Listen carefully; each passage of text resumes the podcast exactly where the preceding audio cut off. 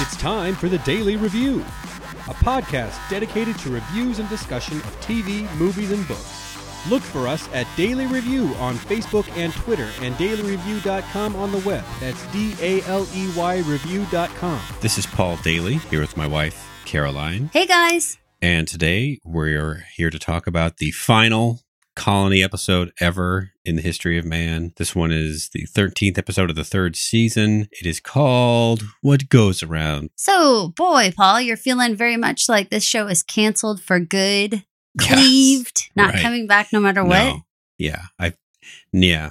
This is I don't know. I don't I don't see this as one of those shows that is going to get a a life preserver thrown by one of the streaming services. What makes you feel that way? I think the audience is too small. Like when when the show started, if you remember that first season, they were so heavy with the the marketing, uh, with like the interactive games that would come out every every couple of weeks, the extra content, the videos that they would add, the um, Remember when they did the season premieres like in the bar? Remember it was like supposed to be like the yonk and There they actually that. had it all together. and it then was- there was the extra content that you could get if you watched live. Yeah, that's right. Remember that? Yeah, Do you guys remember that? Was that season two? I'm trying to remember where it was like you could actually look at it in live and then it would tell you like information about like the weapons and stuff. Yeah, just uh, extra information that was going on, and That was so cool. this now that I third season starting off time on a new night at a new time. By off time i mean like it had always been in like january february. This time it started in the summer.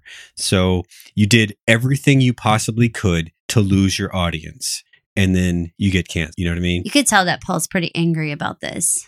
Well it feels very saboteur esque, doesn't it? Where it's like, I mean, ten o'clock is not a normal time for us. You know, that's that's not.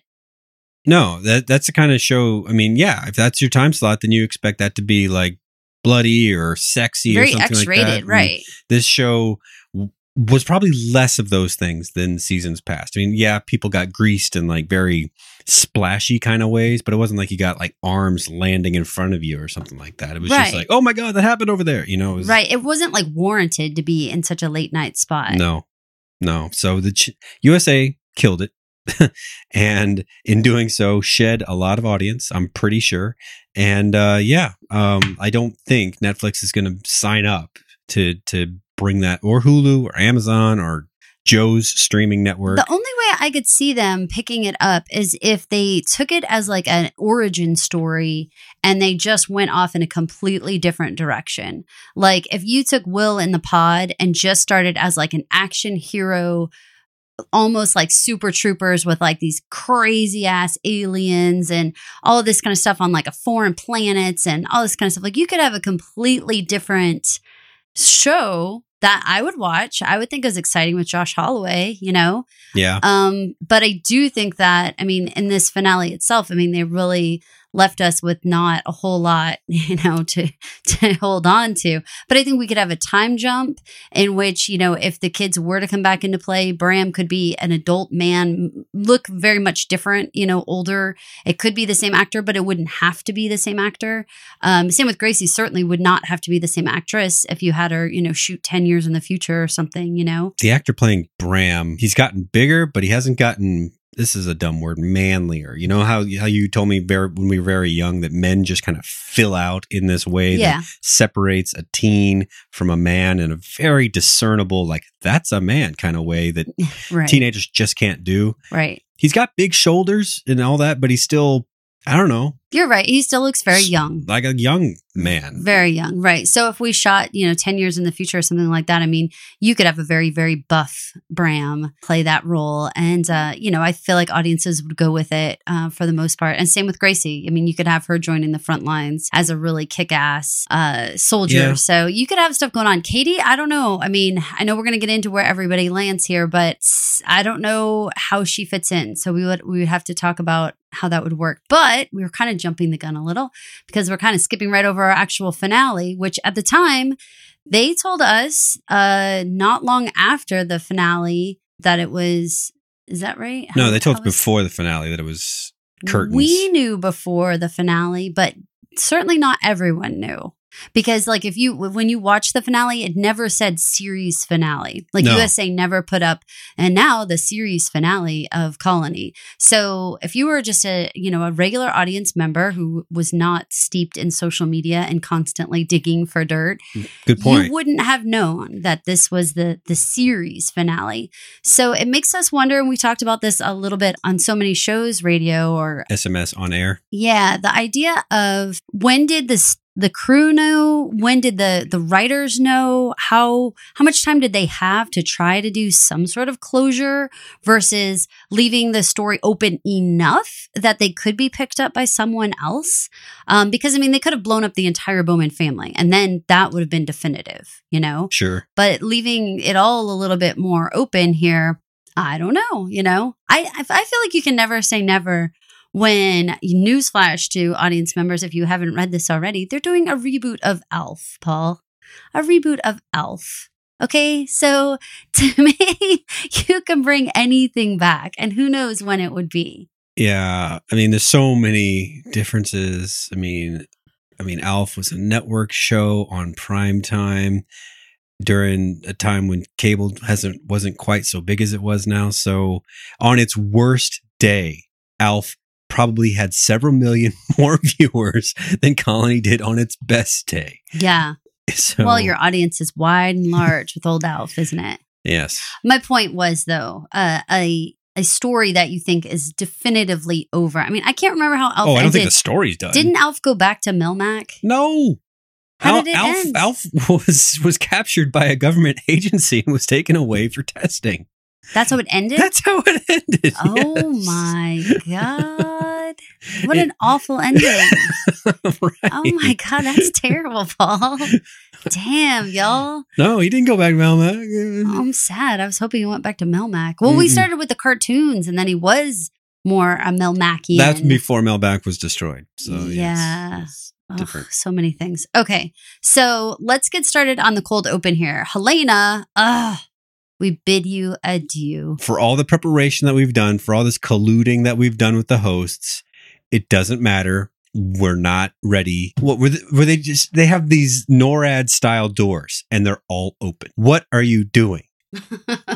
You know, right, you can't see these people. They apparently move at light speed. All I got to do is just touch you and you're dead. Or they fire a weapon we can't even see. And we just leave our doors open and we're all dead at the Do you IGA. think that that was the creature that what they had been using as like target practice? well, I think that was the kind of alien, but that alien, kinds like alien, I thought that was it. no, is It was only one, and it was kind of wandering around the building. Why couldn't it have been? well, wasn't uh, this is? I mean, maybe I'm not, maybe I'm not remembering correctly because I'm starting to just wash Colony out of my mind. he's been super mad, you guys. Uh, but wasn't Kynes alien not dressed in the black commando suit that this guy was? I mean, Kynes' alien, I think, is just there to mm. test outliers and make them realize that they're failures. And this alien was definitely part of the coordinated attack. But How would that work? I mean, so you're suggesting that one alien is It was never came- explained. It was never explained how, how he had of- his pet alien. You know, No, hold on. I'm I'm saying it was his pet alien, and you're saying it wasn't. And so what I'm saying is, I think his pet alien got out of his cage and went around and was killing people, which makes total sense to me. so the alien got from Seattle to Switzerland and found a black commando suit. No, I didn't know that Helena was back in Switzerland. We're positive that that's where that was happening. Yeah. How come? What made you know that? Well, that's where the bunker is. And and when later when he says Davos was taken down or there's no word from Davos, where Davos is Switzerland. okay, so then do you think maybe they had pet aliens? No, I think they were attacked by a, a coordinated attack from the from the enemy. I don't understand why they would come in individually. Why wouldn't they just blow it up? Like, why would mm. they? Why would they even send an invi- individual alien? Why if it is like a it up from NORAD style kind of thing, it's under a mountain. And apparently they don't even need to waste the the firepower. If they just need to send one commando Just in because we have the doors open anyway. uh, yeah, I mean it's it's a it's a, it's a resource thing, right? I guess so. Okay. All right. Okay. So that makes more sense to me. I wasn't sure. I had no idea what we were looking at except for just that. Good were question in- though, because later we see that they have big guns Yeah. that you know I just didn't understand why just one alien and how would that one alien have even arrived and how would this have all worked? And I, I just, I don't, don't even know. I mean, of course, you know, we don't get any explanation. That's going to be the theme of The fact that they didn't know that it was coming makes it seem like maybe you're onto something that it wasn't. That they didn't have a, a It couldn't have the been a same breach kind of ship the outside, that we saw in the in the in the first couple of episodes. You know that ship. Yeah. Um, they would have known that kind of ship was coming. You know what I mean? I would think. So your idea of this being some somebody that was already hanging around on Earth waiting for the word to go, that makes sense. and even being like in their laboratory, you know, Could be. so that it could just like open its eyes. Could be. Either way, she's dead. They're all dead. I'm sad. That was a wicked way for Helena to go. Her eyes like Tinkerbell might still be alive, but he's trapped in his cage. So Tinkerbell's dead too. I don't remember Tinkerbell. Don't you remember the helper came along and was like, I've got Tinkerbell and held up the cage? Oh my god, that's hilarious and weird. No, I didn't remember that. Yeah. weird. Okay, maybe the Tinkerbells will inherit the earth. Well, if someone lets out Tinkerbell, that would be the thing. I mean, it was it was in the cage. Anywho, So, moving over to our other more local authority, we've got Mhm. Snyder, and he is taken over as the new kinds of the block. yeah, I even got the name Proxy Alan Snyder again. He's yeah. So Paul's Very- super annoyed well, by this whole thing. and He's going to very keep interesting groaning. the the tack that he takes here because in this very first scene we see his true colors that he is still at even at this late date willing to try to play a double dealer right except now he's in he's involved garland who's not gonna let him Who's at least going to call him out on his shit on that. Like, Yes. too late, man. right because he's got this walkie talkie that can call the hosts Not some walkie talkie. yeah that is some walkie talkie but we but he he has it now they also have a captured will Yeah, what up about that? So they just snagged Will. Do you think Will was like he was meaning to die in that whole raid, right? Yeah, yeah, I think so.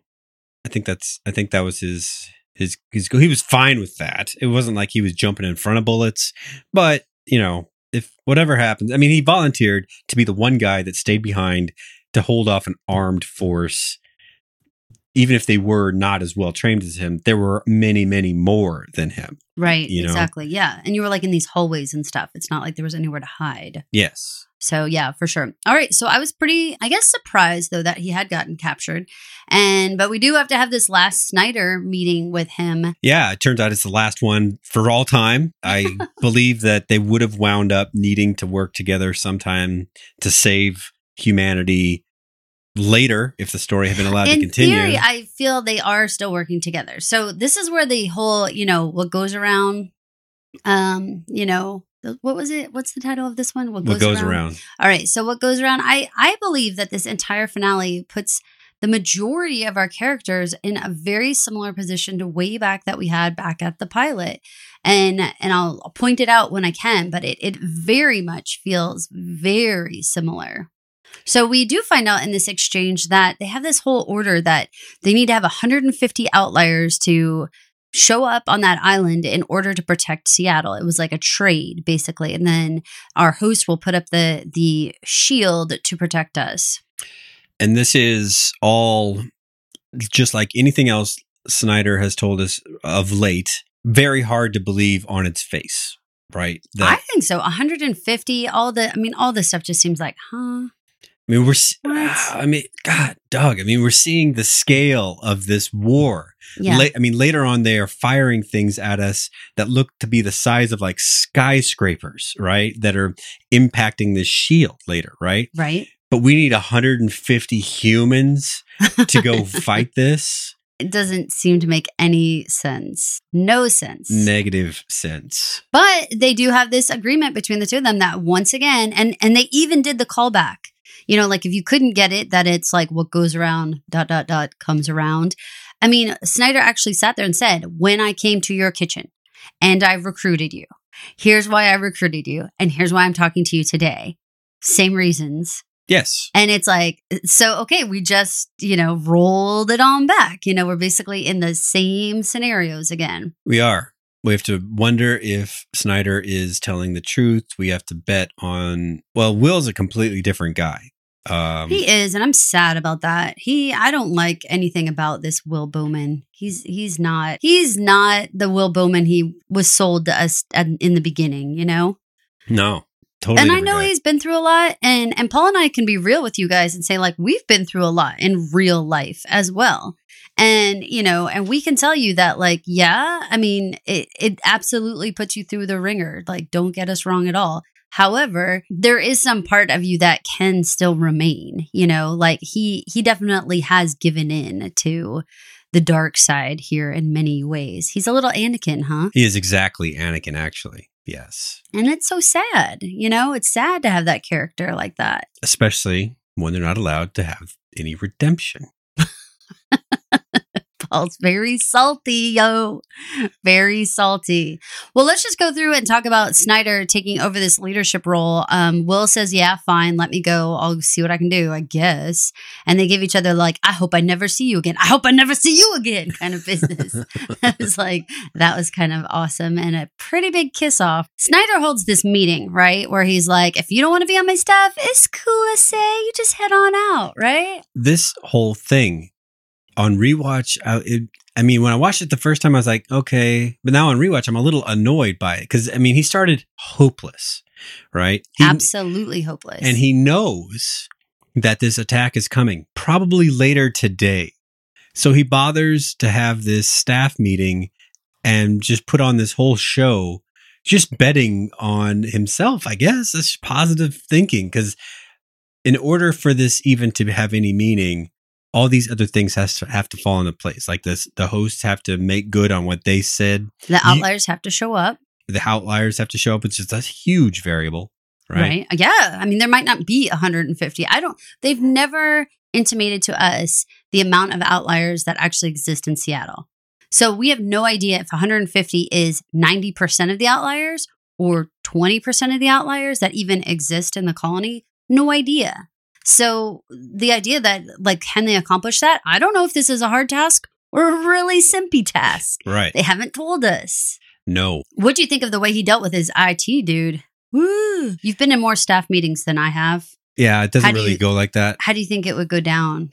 um not not like that uh this is part of what ruins part of what makes me sick of this show i guess is that this kind of shit ruins whatever headway i thought that he might have made to becoming a balanced type person again like balancing his own moral scales of i've done this wrong i've done this right that kind of thing Okay. that I that makes his character interesting.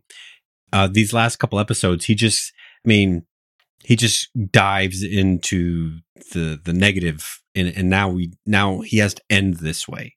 Basically, he's a he's a guy that killed another guy in a in a staff meeting. Yeah. You know what I mean? Was it, it's it's very um Vader choking the guy out. But Vader was at least told to stop uh, in, in, in that meeting. True, I told to stop this pointless bickering.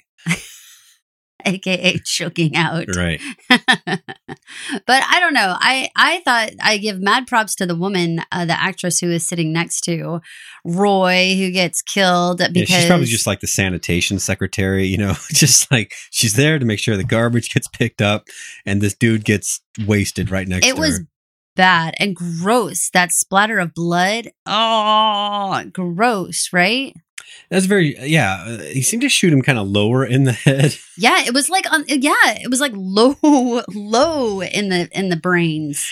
I'm not really sure what the protocol is there. I know that, I know that there most of the brains is, is a pretty just decent place to, to shoot somebody if you're trying to kill them. But this seemed to be low, like almost through the throat. But the guy died right away. So I figure it was brain. Maybe Yeah, there's brain stem. I figure it? it's brain. yeah, I thought it was super gross though, and like super. I was like sad I had to see that, but also, like I said, props to that actress who like totally sold it to me that she was like shaking in her boots. She was literally shaking in her boots, Paul. She was. All of her, not just her feet. So overall, with old Snyder, you're feeling pretty bad about the way that they ended his character. Fact or fiction? Uh, total fact that, yeah, I think his, I was hoping for more and there will never be more. And now his, like I said, his scales have tipped distinctly negative, and I thought that there was something redeemable about him. And in sort of a, I mean, he's a tricky guy. Right. You know, he's right. not. He's That's not. part of why I liked him. He's super gray, but now he's dark gray. You know. yeah. I would say he's almost black, Paul. Yeah, got a black heart now, right? seems that way. I mean, when he when he says it closed the gateways there, and um and the, the the guy's like, but we still have like personnel out there, and he just like stares him down. That was also one of those like you, you just killed everybody. You just like killed a bunch of your own people for like no real good reason, you know? Right. They have no intel. I mean, all they know is an attack is very likely to happen, but they have no idea how or why or when or anything like and that. And like, here's a question mark: Why do you have to close the gateways? If a force field works or doesn't work, why do you have to close the gateways? If people want to flow in or out, well, what do you give a hoot? perhaps he he does somehow, even though everyone in the IGA headquarters is dead, he did get the little bit of information that it was a commando squad, right? So maybe he just doesn't want them waltzing in through the open gates on foot. Okay. Okay. Even though, but he said specifically we're going to be killed from space. So again, why are you worried about whether the front door is closed if you're going to be killed from space, which is how they are shot at? I mean, it is how you it is how you protect. You know, you lock all the doors. I guess so. I just feel badly because it just seems like, I don't know, it seems like they still haven't wrapped their head around what this war is really about still. Still, after all this, they're still worrying about, as Katie points out, you know, the small things versus the big things and all this. And it's like sometimes I feel like the people are like, That was There's- such a dumb speech. oh, like, yes. I mean, I know. We're I'm- going to get into that. There's not there's not even an agreement on what the big things and the small things are. I don't think. You know I what don't I mean? think there is. No, I definitely don't think there is. But you know who starts that convo out with her? Bram. First, Bram. Bram starts off by swearing allegiance to Snyder. Whoever thought we'd see that day. and he didn't even look sick about it. You Nah, he seemed kind of okay about it, honestly. Hey, remember at the beginning when we didn't know if it was Brom or Bram, Yeah, yeah, those were good days. Future seemed bright. right? He was just a pesky, pesky little teenage moppet, right? And then now, my God, you know who he reminded me of? He reminds me of Rolf from Sound of Music in this scene. because Mm. he so Katie shows up wanting to uh, find Sean Dalton, which I was like, who the hell is Sean Dalton? right. She's like, because that's how much like that whole part of them changing their names and yet everyone really knows who they are, like never ever clicked with me. I was like, whatever. I mean, they all call each other Will and Katie like all the time, right? She's always like, Will, like they They're don't not- yeah. ever use these fakey names. So then it's so funny whenever they're talking to like their authority and they have to be all like, is Sean Dalton home? Be like, I don't know, Bram's here. So funny, right? What did you think of this back and forth with Katie? I felt betrayed. I've been a Bram apologist this season, thinking that with the way that he was so quick to defend everybody, pick up a rifle, pick up the slack with Gracie, I thought that he was going in a certain direction that, I mean, stealing Gracie and then. I mean, you just I, I don't care if you think that that Katie was doing a shitty job. She's still Gracie's mom, you know. I, I thought that whole interaction was nutballs. I mean, I mean, of course, the, the coup de grace when he's like, all I have to do is snap my fingers and they'll take you away. Is that what you want? If you say that to your mother, I, I cannot believe that Sarah Wayne Callies had zero reaction to that. I mean, her face as an actress was like, well, this is a crappy argument.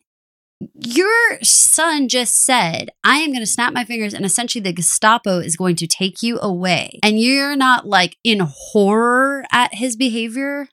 What the hell, dude? That was a strange scene. His words were so strong and intense, and her reactions were so ordinary.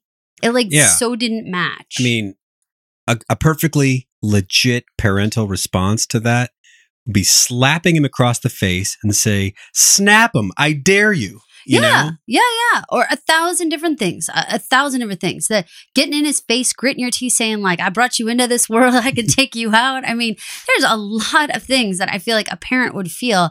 And let us not forget, he has kidnapped your child. your only other living child, he has kidnapped and you have no idea where she's at and he's not going to tell you and he's decided you don't get to see her. Are you kidding me? With Yeah, what kind of She has to play like super sleuth for the rest of the episode. yeah, and I mean, I get it. Everyone who's going to listen to this and say, listen, she couldn't have a big reaction. No, I get it. But then in that case, if you're a parent or if you have been on the receiving end, do you not know the stares and the looks that the, this mother would be giving this child? I mean, there are ways to discipline it in public where people do not know you are disciplining anybody. And I mean, I just think that it's unbelievable the lack of response for something so egregious. I mean, he's essentially saying he's going to kill you. I mean, if he calls and has you taken away, you're going to be killed. He has stolen your child and won't tell you and has determined you don't get to see her anymore. I mean, what the fuck? I mean, uh, most parents, uh, it, you would be hard pressed that she wouldn't care what happened. She might pick up a chair and clock him, you know? Like, are you kidding me? This is the biggest fight or flight kind of moment I, I could have imagined for her. Right. And I yet, agree. nothing. I mean, we're not violent people. We don't beat our we kids. sound like we are, but, but this is I mean, this is uh uh yeah. let's, let me just ask you things are really out of Do hand. you think if we were in a situation and one of our children looked you in the eye and said, I have Lauren and you don't get to see her anymore. And if I snap my fingers, dad, the, the police are going to come get you and take you away. Would you be like, are you mad? Or would you be like, listen, listen, Bram? like, no, things things would be like irreversibly changed Yes. after that moment. like ape shit crazy. Right. Like you're nuts. And I get it. You guys don't remind us. Don't t- do not email me and say they were in the patrol office. She couldn't respond. Her face as an actress should have been responding. Her body should have been shaking. She should have been so livid at this situation. The the lack of response, the sort of like, ah, Bram, you stole the kid again. You're ah, ah." it's it's all so like I get it. Like all is lost. Okay. This family is so fucked up. It's not even funny. To say that they are in any way uh, dysfunctional is laughable at this point. It's probably the thing that makes me most angry about how this whole thing ended because they set the show up as which side would you fall on? Would you collaborate? Would you resist? How would this marriage stay together? How would this family stay together? And essentially by the end, they said, oh, a marriage couldn't survive this. No, no, the kids would die or turn on their own parents. No, it would all fall apart. Like, that is such a distressing message to have sent, you know, by the end of it. Like, well, that could have been foreseeable. Then why did you even put a hope like at the beginning, like this Mhm. family can stay together, it could all be fine. Within this episode, we found out that that the I mean we know that the factory died, but all of our cat all of our characters find out that the factory exploded. So it's like so there's Maddie, there's everybody. Like you, you just completely imploded the family. Like, Mhm. and that's how you ended it. Like, oh no, the family would just fall apart. right. I mean, Exactly. what? That's why I'm I'm ready. As soon as we're done with this podcast, I'm going to start, you know, replacing this show in my brain with something else. I mean, I just You're so bad. not happy about this. I'm so mad. Uh, Let's finish out Bram and and Gracie's little saga here. Um, he has that awful standoff with Katie. She just leaves. Sal, who you are hating in a big time, if you guys don't remember, that's Meadows' dad. Gives him that pep talk about how he needs to keep his mouth shut and basically walk the walk. yeah, basically, Bram has aligned himself with this guy who kind of works the system a little bit. And we know that he gave up those officers to Snyder one or two episodes ago to get Snyder on the trail for Kynes. And then they gave up the Bonzo thing. And later on, we see during the raid scene when the Gray Hats and Community Patrol first responders show up that he uh, volunteers to stay behind to coordinate instead of going in with the guys where the shooting is going to be. Mm-hmm. And Bram notices this in this way that's like, wait a second, you know, like that sort of thing. So, yeah, I think he's aligned himself with this guy that he's not going to be able to really respect as they keep, if they would have been allowed to keep going. You know what I mean? Now, he's, but now he's got Gracie wrapped up in this mess. Right. And with people who have no allegiance to them. You know, like why should Right. Sal put them in front of Meadow or in front of anyone else? You know, S- that is essentially what Sal said when he said, "I followed up on your mom. I need to make sure you guys were on the right side of things." He, means he can kind of decide what the right side of thing is as they go, which Good anybody who call. can. But he, but he called out that he would and will. You know, I- do I that. think he definitely will, and and I think that that first responder part, you know, you pointed out that it was such a um such a throwaway scene in the end. Besides the Sal portion, we had such a great setup. We had Will and Broussard inside that armory, uh, which we'll get back to, and we had Bram outside, and this could have been this really amazing moment, you know, father son on the on two different sides, and Nothing. Nothing.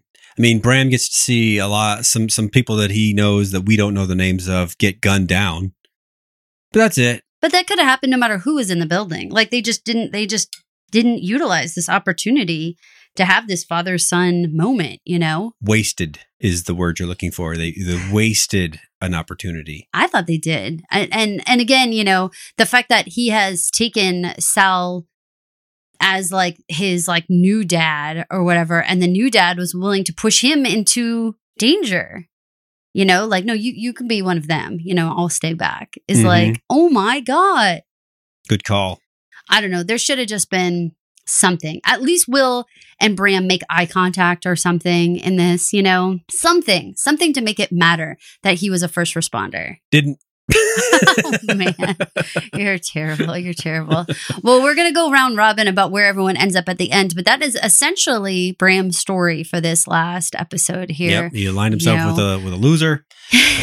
he did have a, a a good moment, I thought, with Gracie at the at the last kind of last kind of moments with him on screen. I did appreciate there was only one line that they gave him in there that I thought was like was redeeming in the least was that he was trying to explain to Gracie that you know I don't know if we're going to see mom and dad tomorrow or if we're going to see them you know a while from now, but they love you. And I thought it was in a story devoid of any sort of reassurance that anyone in this family has ever loved anyone or any amount of affection towards any family member within this. And I'm talking Katie to Will, Will to kids, Katie to kids. I mean, so devoid in this last season of any authentic love between anyone. I was happy that he at least tried to say, like, mom and dad could be dead tomorrow. However, they've always loved you Mhm. you know, and maybe they're making crazy decisions by Bram's idea. Um, you know, but they love you, kid. And at least I thought that was that was worth mentioning. All right, I'll give him that. But So speak. So speaking of uh devoid of love, uh let's let's move over to Katie, mom, and try to figure figure out Katie and her what yeah her deal is. her episode was um you know of all of the piles of shit hers was probably like the worst I think it was pretty darn bad. I mean, so she does have this blow up with Bram and then takes off and heads over to Amy and has this conversation about the fact that the factory has been blown up. This was, she had so much more of a visceral reaction. You could see her reaction to the fact that she knew Maddie was gone. yeah her knees gave out Yeah. Think about that. Think about like the the reaction she had versus Bram and all of his I can snap my fingers and all that stuff. Like zero response, just hmm, oh well. Factory's gone. She's got to figure this all out. Well, now, weirdly, again, like since there was no actual fallout between um Bram and Will, Will's right back at the armory or right back at the their little base at their little base, right? And so then they have this Katie and Will convo. yeah yeah that what was did you think about this conversation? i mean given given how it all ends up i thought it was stupid they don't they they did a lot of stuff that they that they do in colony which is they talk around their issues quite a bit they and they make a little headway on a couple things but they don't say like the real meaty shit you know what well, i mean first of all, Katie showed up there first and foremost to poke Will in the chest about involving Bram in the Snyder heist, right? I thought this was kind of weird because I kind of felt like that Bram's involvement somehow had been tipped during all the different times they had talked about this heist. There had been the video part, there had been the conversation before it, but had there no time? Had there been any idea that Bram sort of kind of was around? Bram told her. I know, but told her just now in this episode. But remember how many times this family has visited the concept of there was this heist with Proxy. Oh, And at no time in all these conversations, ever a little bit, even in that video, nothing. no. Because I, I bet Amy took the video uh, when she with- left. When she left, it makes sense to me. I guess I just thought, like, man, we're we're finally. That's going to be the crux of this. Is going to be that Bram had been around for that, which I I think once they were already doing that business, like where they were at the cabin and they had Bram with a gun at that point, and he even covered mom and dad at one point, you know, so that they could he could help Katie and all that kind of stuff. And then he was actually um, you know, a shooting person as well when Charlie and all them were trying to get away. Remember? yeah. Why are we acting like this is the first time Bram has ever picked up a dumb gun? Why? He was the kid who went and stole the fuses in the camp. Like, why are we acting like this is the first time he's involved, Katie? Why are you pointing your finger in his chest when he was involved with Geronimo and all these other things? I mean, he had to go to the freaking, what did they call it? The like prison thing because of his antics. Yeah. Why is she saying, like, how dare you involve him?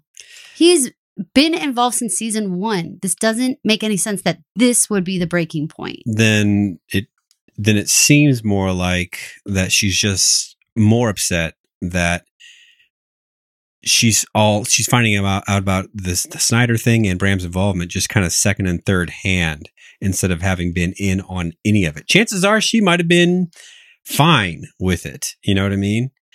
That's one possibility that she'd have been as long as she was just in on the planning. That was that was actually a good plan having one of the community patrol people in on informing you how things were going down. Great. Good plan.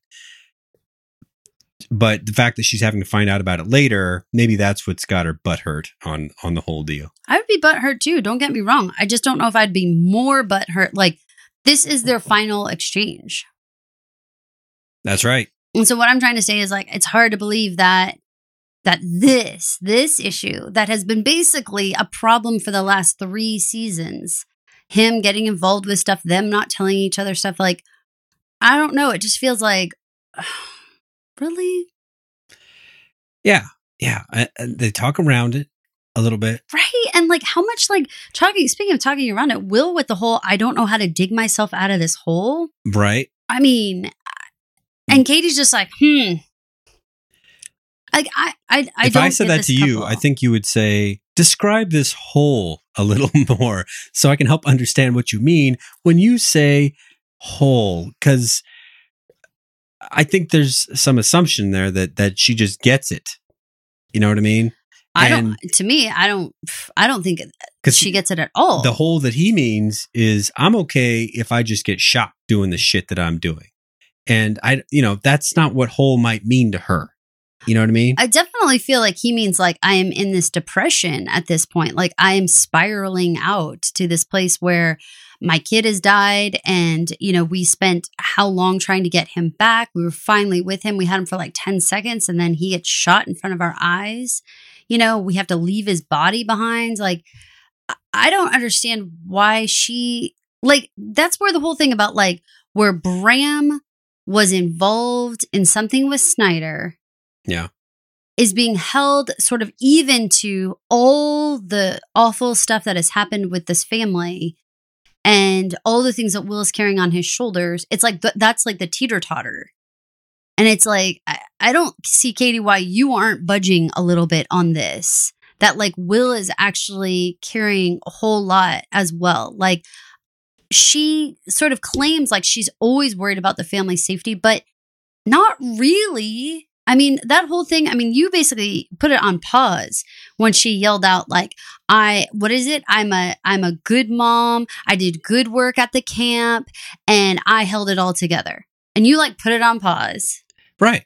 I mean, if she was a good mom, she'd have some idea where Gracie was right now because Bram would have been so pissed about the constant negligence that he would have stolen her, right? So check, you are a bad mom or ex. That's how you that's how you would say that on a list, right?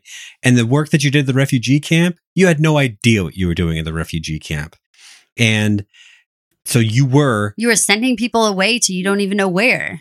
and by sending them by doing this good work that you had no idea who or what you were doing it for. Yes, Kynes had his motives, but those motives didn't include some of these people that you thought you were helping.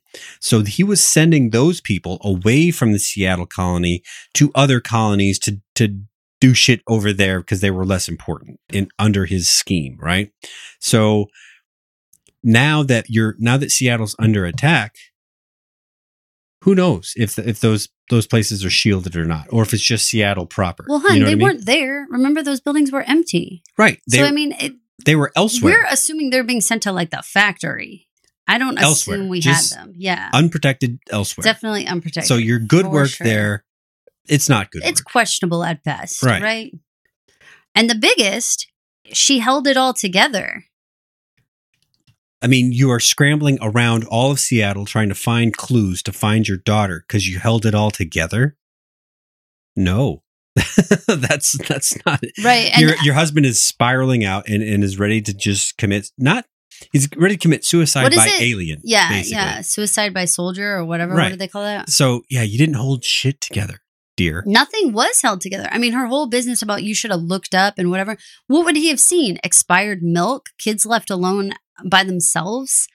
What would he have seen? He would have seen this dutiful wife um, doing what? Asking him how he's doing. Like, I'm sorry, like, this is bullshit. Nothing of what she's saying is actually true at all. And like, I thought he was being the most real in this. And you guys, I've said at the beginning this, like, I don't like what Will Bowman's become at all. I don't I don't think that his character is somebody who I would ever look at like I did at the beginning of being a family man, a dad, making breakfast in the kitchen, doing, you know, dropping his eggs on the floor, all that stuff, to now this like super soldier. If you want to start like a whole new story with him, again, with his origin story being remember when he was a family man, Yeah. that's fine. But then that's not what this story, if the story ending for this is, and he shed his family and became a super soldier. okay. I mean, really? Back when the time jump happened, we argued in favor of the logic of in doing it by saying, well, you you can do that as long as you're like jumping to the next most interesting thing in the story. You know, if it's just a bunch of living day in, day out, then it's not really worth showing.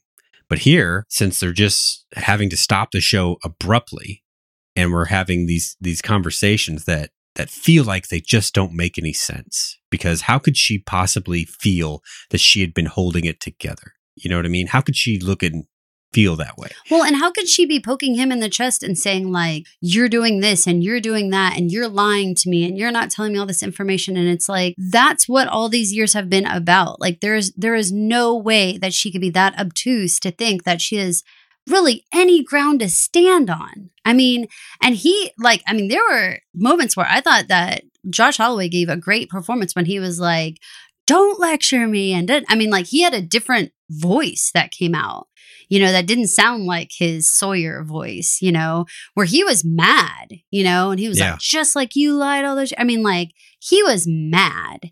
Now, I don't know if this is Sarah Wayne Callies bringing this to the table or if this is how Katie is written. I don't know. But her whole just like, how about I just turn on my heel and walk away from you, hands in pocket? I don't, again, this is not a woman that I relate to. This is, she came in there to get answers. She got no answers.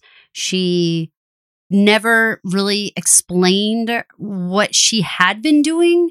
Because if she was really going to work nine to five, Mm-hmm. why wasn't Gracie taken care of? Right. I You- mean, real life, real. I'm being real here. Why wasn't there good food on the table? Why wasn't Gracie well taken care of this entire time? What gives? What really was she doing? I don't even know. I think it would have been important to show us how they wound up with this one parent working the day, one parent working the night, but neither one of them actually thrilled with what the other was doing story that we that we just started with. The more I look at the time jump, the more I think, man, if we we don't know when they knew the creators when they knew that that they were done. You know, we think Okay. it was much earlier than they told us, but we're not sure if it was during production or not. But I can't imagine that at the point when they wrote the time jump that they had any clue because it the way that they have to end up here makes that time jump seem like a huge mistake. You know what I mean? To me, that that that there was something there worth showing us. The decline of the Bowmans was worth documenting and not just arriving at. I, I agree You know? wholeheartedly because that was the part that would have given us some explanation as to like why like was Katie depressed about Charlie? Is that why she wasn't helping Gracie with her homework and cooking her good meals and making sure there was food in the in the fridge and all that kind of stuff? Because that kind of stuff is like well, first of all, let's back up for just a second. Didn't we um very clearly show that the groceries are delivered to them? We did. So in that case, why did these people have expired food in their fridge in a way that was like they didn't have fresh milk? No good reason. I mean, weren't they given stipends like weekly or whatever? Yeah. I mean, Yeah. it's kind of confusing. Um, but but to your point, like they should have shown Katie's pain during some of this. They showed us Will's decline, but Katie's been sort of like stiff upper lipping it in a way that's like it's very hard to have any sort of empathy for her at this point. And especially when if you're married as long as they've been married, if you've been married 20 plus years and your spouse says, I'm in a hole that I can't dig myself out of, and you end that conversation by twirling on your heel and shoving your hands in your trench coat and walking off, I think that you're you are fucked up. Like I can't believe you would leave your spouse like that. You know? Mm-hmm. I, I just I just can't. Like, and I understand everything about kids. I get it. But you can't give the speech like, let's fix the small things before we worry about the big things. Do you think your marriage might have been something worth trying to figure out right there for a second? You know, taking a moment to hug him. I mean, he did say, he did try, I thought, with the line of like, I'm proud of you. You've always fought for what you've believed in Fought for what mattered. get the kids, find a place to hide, all that stuff. I know you didn't believe it. I know, I know you didn't believe it. But no matter what, even if he, let's just assume he's going to commit suicide. If his last words to her are, I'm proud of you, you fought for what mattered, get the kids, stay with the kids, keep them safe, I'll come back to you someday. Are those words to really be so like disappointed in? No, those are good words. Those are. You're just I mean, annoyed that it was like he had no plan. And so No, he didn't have any plan, and I think he kind of knew that he was volunteering. I mean that that whole plot had already been introduced by this point. They'd already done their fact finding. The last kind of piece that fell in place is something that we'll get to with Broussard, but that was the conversation between Broussard and Kynes that we didn't get to see. We just got to see the outcome of that kind of corroborated this idea of the 150 outliers being needed. But I think he knew that he was going to sign up or already. whatever it was. Yes. Yeah. I, I agree with that wholeheartedly. And so I agree with you. What what he said was something that a soldier going off to war would say. I love you, I'll be back. No matter what, you know, even if he knows in his heart of hearts, I'm gonna run in f- to the first bullet, you know? I mean, I still think that you say those things. I just I'm I'm really sad. And if you took this couple that you saw at the beginning and those first couple episodes, just go back to the very beginning of them having sex in the shower or whatever, really uh, honestly, there being some amount of passion or something between them. People can argue with me all the, all they want that like losing a child or whatever, all these things. Okay, fine. Then if that's what busted them up, then that's what busted them up. But then stop like pointing fingers at each other. You know, that like you ruined this marriage. No, you ruined this marriage. If it's because they lost a child, then it's because they lost a child. You know what I'm saying? Yeah. But like, stop being like, well, you're the liar. No, you're the liar. It's like, this is stupid and, and annoying and certainly not entertaining to watch as an audience. You know, it is, this is not fun. Um, and they've taken a marriage that could have, I think, if someone could have broken in that situation and finally been like, it, I don't know. It's the way that they always cut away. You know, we talked about that before, like how they're sitting on the ground. She like kind of puts one hand sort of out a little bit, sort of in theory, but they never showed the completion of that. Mm-hmm. Will leaning up against the wall, crying in the dining room. There was no conclusion. Remember? And all those people would like kind of tweet us, whatever. Oh, you're supposed to assume or oh, you wouldn't want to be touched, or oh, whatever. Well, how in the world did that end? I don't think we can assume anything like that with this couple because look at how they wind up separate. They don't have any idea how they're ever going to see each other ever again. And in fact, one's probably dead. So I just think that in this particular one. sitch, I mean, I feel like, you know, many families who've gone through any sort of trauma, you don't leave each other without saying, I love you. You know, I, I, you know, giving hugs, that kind of stuff. In our family, we don't leave each other without saying, I love you. I, you know, be careful. I'll see you soon. You know, that kind of stuff. Every time we leave each other, right? right. I mean, without a doubt, there's there's no in between. So the fact that these people could be in like the apocalypse and constantly just stomp away from each other, like life and death doesn't matter anymore, is like I just I don't get it. I don't feel for this at all. So let's move to your volunteering for the pod. So you said you felt like during that argument with Katie that he knew the entire time he was volunteering for this pod.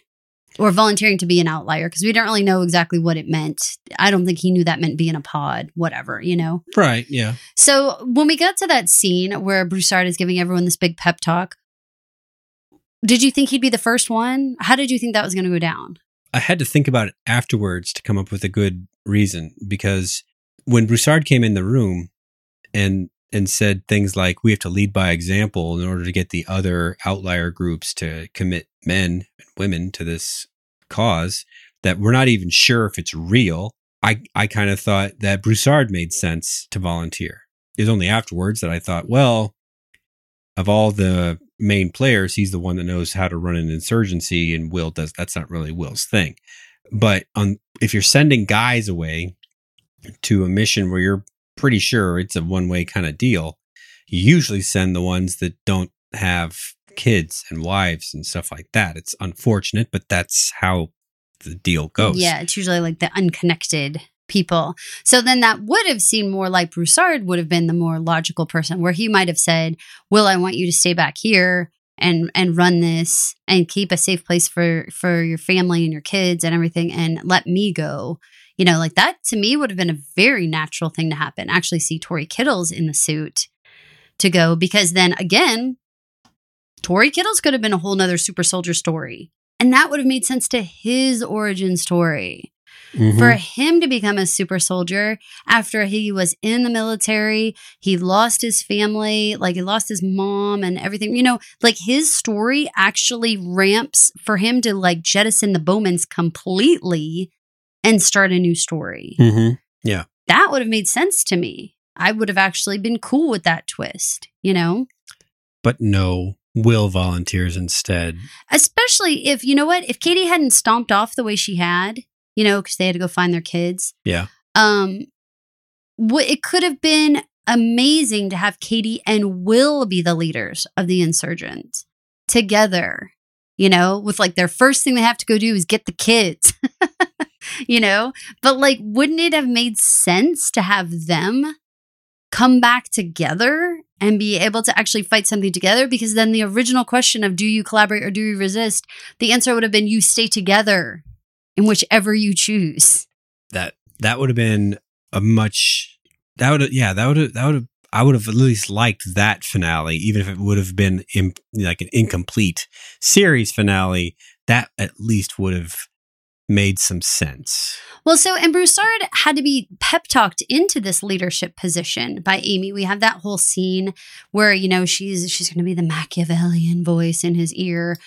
They did not do enough for me to solidify that relationship to make me feel like oh we've got this power couple who's going to lead this. Even though they kind of told it to us in the in words they were like i am going to be the voice who speaks into your ear who's going to give you the guts to be the leader. Like she actually said all that. Yeah. that's kind of weird because they didn't show that ever.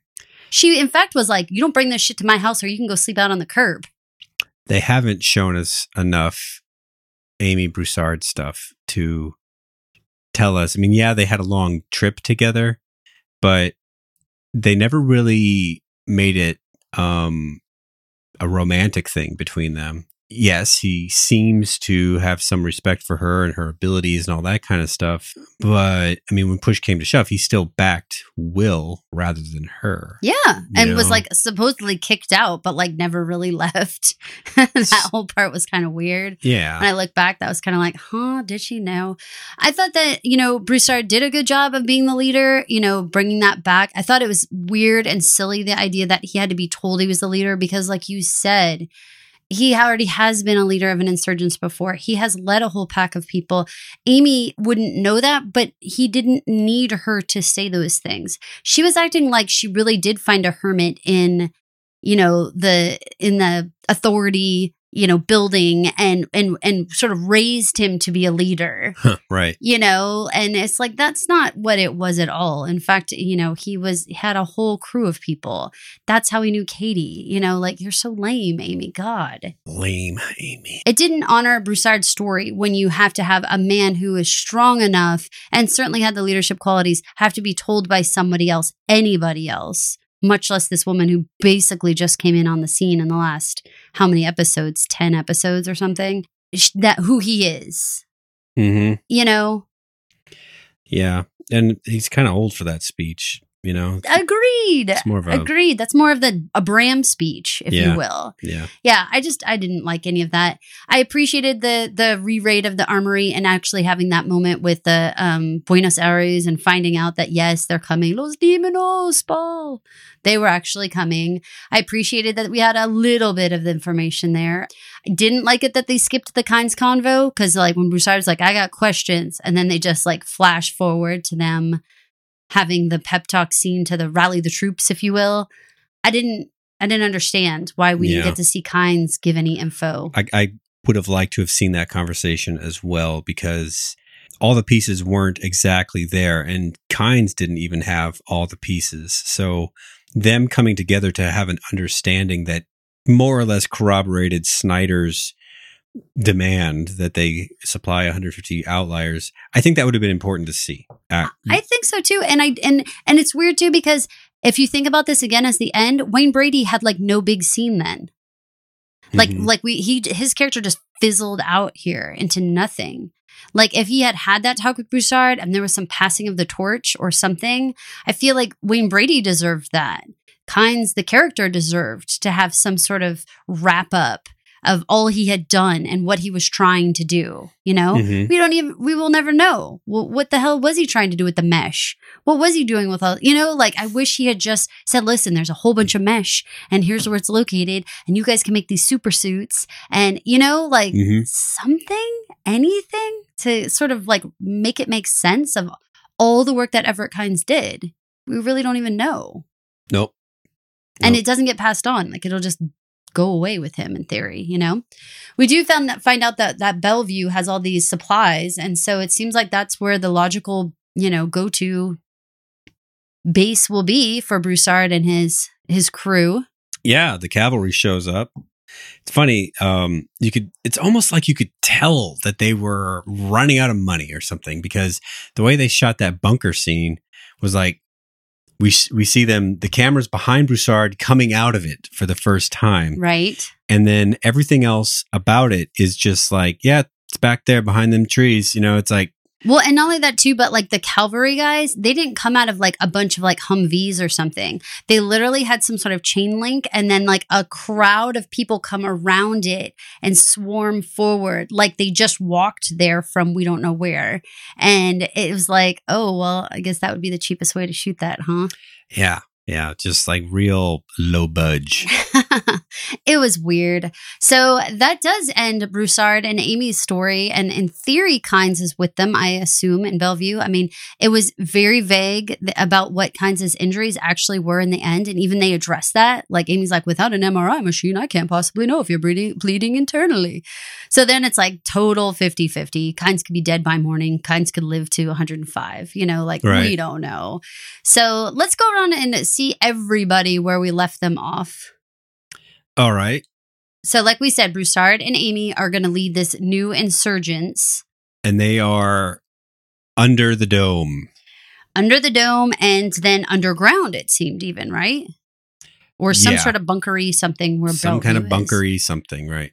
Okay. Uh, Bram and Gracie are with uh, Meadow and her dad and mom, just witnessing the assault from the backyard. We have Katie who has used Michelle to image search Meadow and got an address.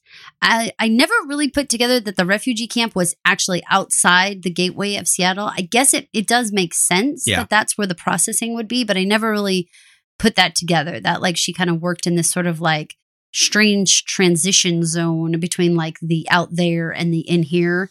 Um, and so she is out there talking to Michelle. Michelle, I thought turned out in the end to be a good person, P.S., you know, saying she needs to stick around with the people who can't leave. Yeah. I thought that was actually cool. And that she actually was always had allegiance to Kynes and not the IGA was, I thought, like pretty cool.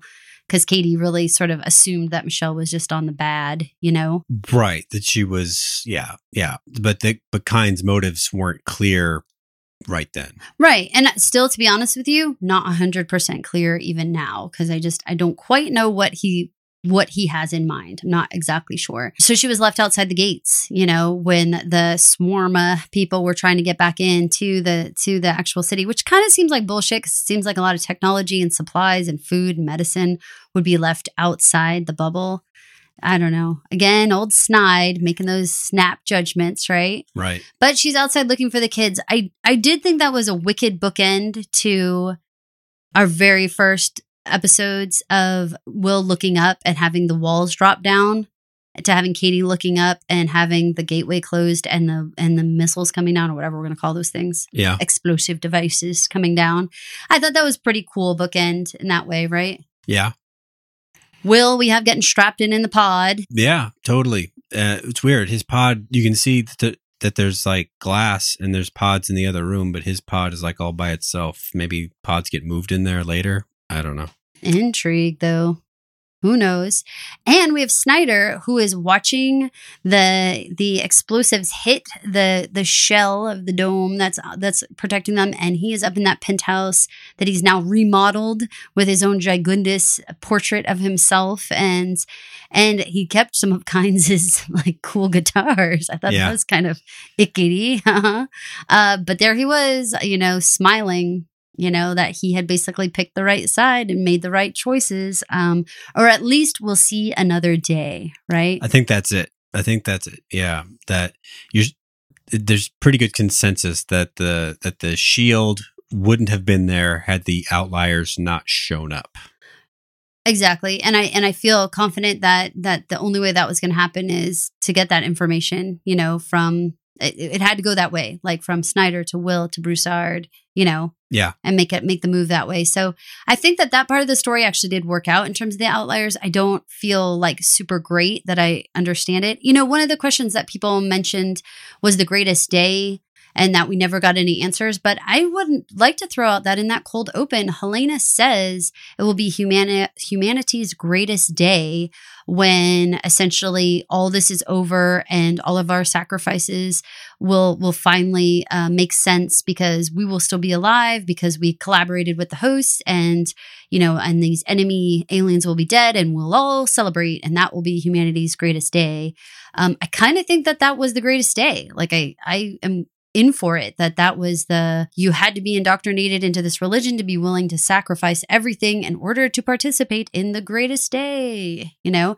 And why children would be the most important is because it would be generations from now Hmm. you know? That that it would probably happen. So these adults would probably be all dead but the children they're going to be the important part of the greatest day because they're going to be the ones inheriting all this right? And to me, that just sounded like typical kind of executive recycling of marketing language that everyone's agreed that we're supposed to use because the rest of that speech was was like our sacrifices, right? Talking about our sacrifices, but she in no way intended for our sacrifices to include herself. I mean, she was in the bunker, you know what I mean?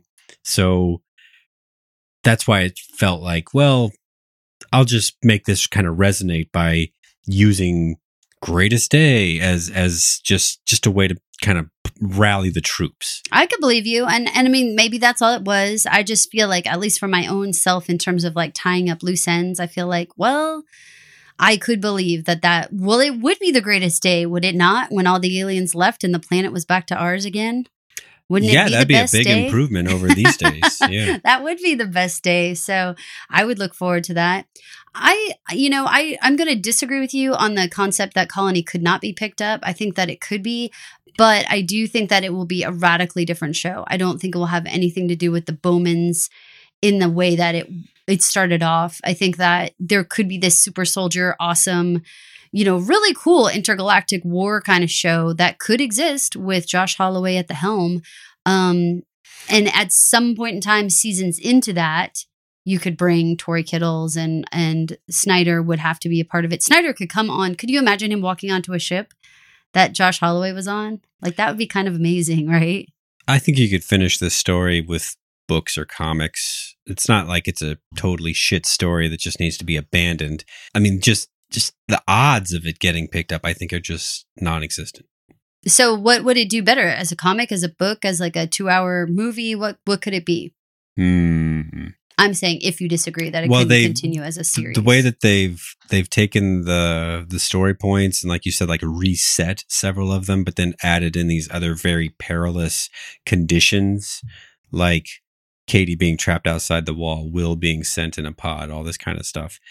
Um, it seems like they retwisted everything in a way to make it like, no, we really wanted this to go for another three seasons, you know, that that sort of thing. So it seems like books or comics would be the right way to, if you wanted to see the story end, that'd be the most likely way to see the story. so, but end. what would be better? A comic, a book, a two hour movie? Like what would work? Uh, To me, I'm going to say comic. Yeah, I was about to say comic myself. I'll tell you why. Because I think that you could draw really cool creatures and really cool, you know, like the actual landscape of things would matter.